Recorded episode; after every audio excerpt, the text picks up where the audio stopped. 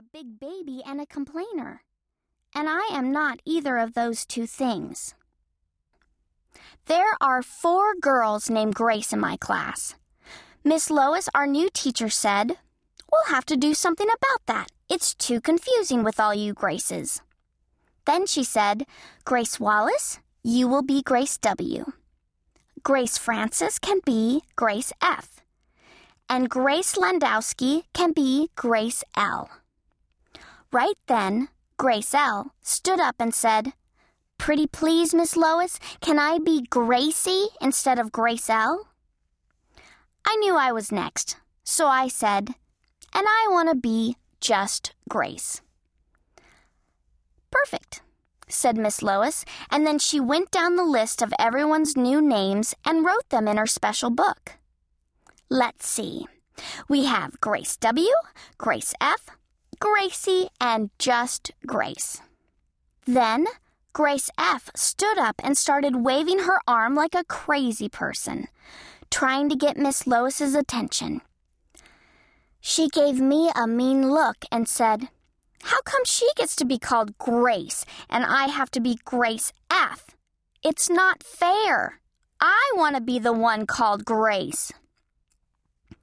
Miss Lois seemed a little grumpy that we were still talking about the Grace name thing. She made a big sigh and said, You're right, dear. It's not fair for anyone to be called Grace, so that's why Grace Stewart wants to be called just Grace. Both Grace F and I said, Just Grace, at the same time. That's weird, said Grace F. I tried to tell Miss Lois that she'd made a mistake and that I wanted to be called just Grace, not just Grace. But she put her hand up in the air and said, That's enough, girls. Let's move on to the three Owens. And that's how it happened that I have the stupidest name in the whole class, or maybe even the whole entire world. Boy things. Number one spitting and making burping noises. Number two, not caring that your shirt or pants are sticky with food or mud or worse, mucus. Number three, really liking big and flashy superheroes, the kind with capes. Number four, drawing comics. There are some girls who do boy things and don't care who knows it. Ruth, a girl in my class from last year, always makes huge burps after she drinks milk. Everyone says it's gross, but you can tell that some of the boys are really impressed, especially Sammy Stringer. He's always trying to learn stuff to become more disgusting. Then there are other girls who might do boy things, but don't want anyone to know. I'm one of those. I don't spit make burp sounds, or wear disgusting, filthy clothes.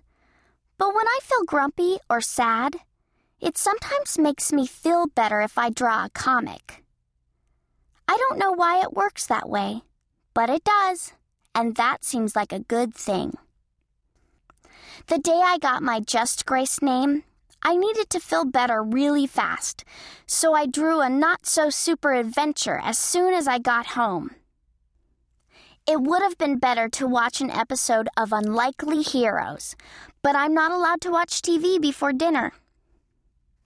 Not so super comics are about superheroes who only have little powers, but still they use them to help people who need it. I got the idea from my favorite TV show in the whole world, Unlikely Heroes.